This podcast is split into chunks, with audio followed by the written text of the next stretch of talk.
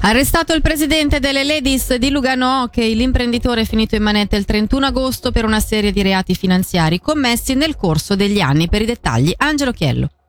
La notizia è stata confermata da polizia e ministero pubblico. Il 44enne si è servito di diverse società che ha caricato di debiti mai pagati per condurre invece uno stile di vita lussuoso.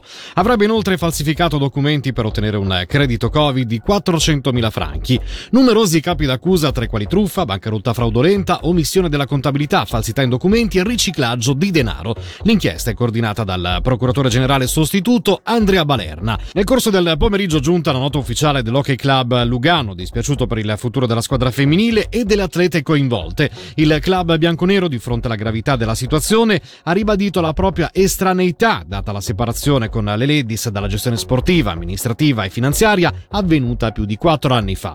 Il Lugano, che continuerà a reclutare, allenare e crescere le ragazze appassionate di hockey, auspica un progetto fondato su solide basi per una squadra unica nel cantone.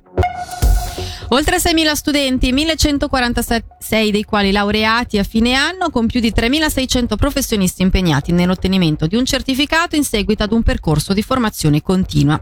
Queste sono solo alcune delle cifre che balzano all'occhio dal rapporto annuale 2022 della SUPSI pubblicato oggi. L'istituto nell'anno del 25 anniversario ha inaugurato anche un nuovo centro di competenza sui cambiamenti climatici e sul territorio. L'unica nota stonata è però quella relativa ai conti. L'anno si è chiuso con un rosso di 100 132 franchi. Sentiamo il direttore della SUPSI, Franco Gervasoni. Ma la preoccupazione finanziaria eh, l'abbiamo eh, proprio in prossimità della negoziazione con il nostro finanziatore cantonale del prossimo contratto di prestazione nell'ambito del messaggio di politica universitaria 25-28. Siamo consapevoli che non siamo gli unici a doverci preoccupare degli aspetti finanziari, ma crediamo che lo sviluppo di una scuola universitaria passi anche attraverso questi investimenti pubblici che ci sono sempre stati, eh, nel passato lo sottolineo, il sostegno non è mai mancato e speriamo davvero che la politica continui a considerare i mezzi finanziari messi a disposizione delle università come un investimento, come uno dei migliori investimenti per il futuro.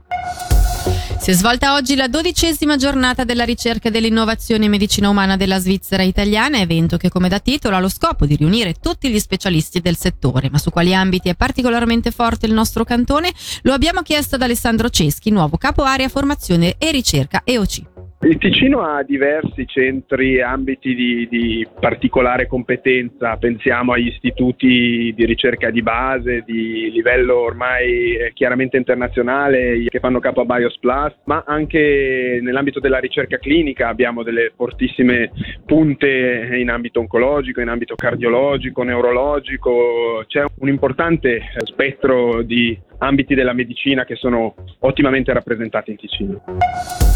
Il calcio femminile in Ticino può contare su una nuova figura di spicco. Si tratta di Gael Talman, la 37enne ufficialmente la nuova responsabile del Lugano femminile e allenerà i portieri del team Ticino. Gael Talman si è espressa anche sul bacio strappato dal presidente della Federcalcio spagnola Rubiales alla calciatrice della nazionale iberica durante la premiazione per la vittoria della Coppa del Mondo femminile, diventato un caso a livello internazionale. Penso che quando un capo bacia la sua dipendente sul suo luogo di lavoro, perché il campo è il nostro luogo di lavoro, eh, sia un chiaro abuso di potere.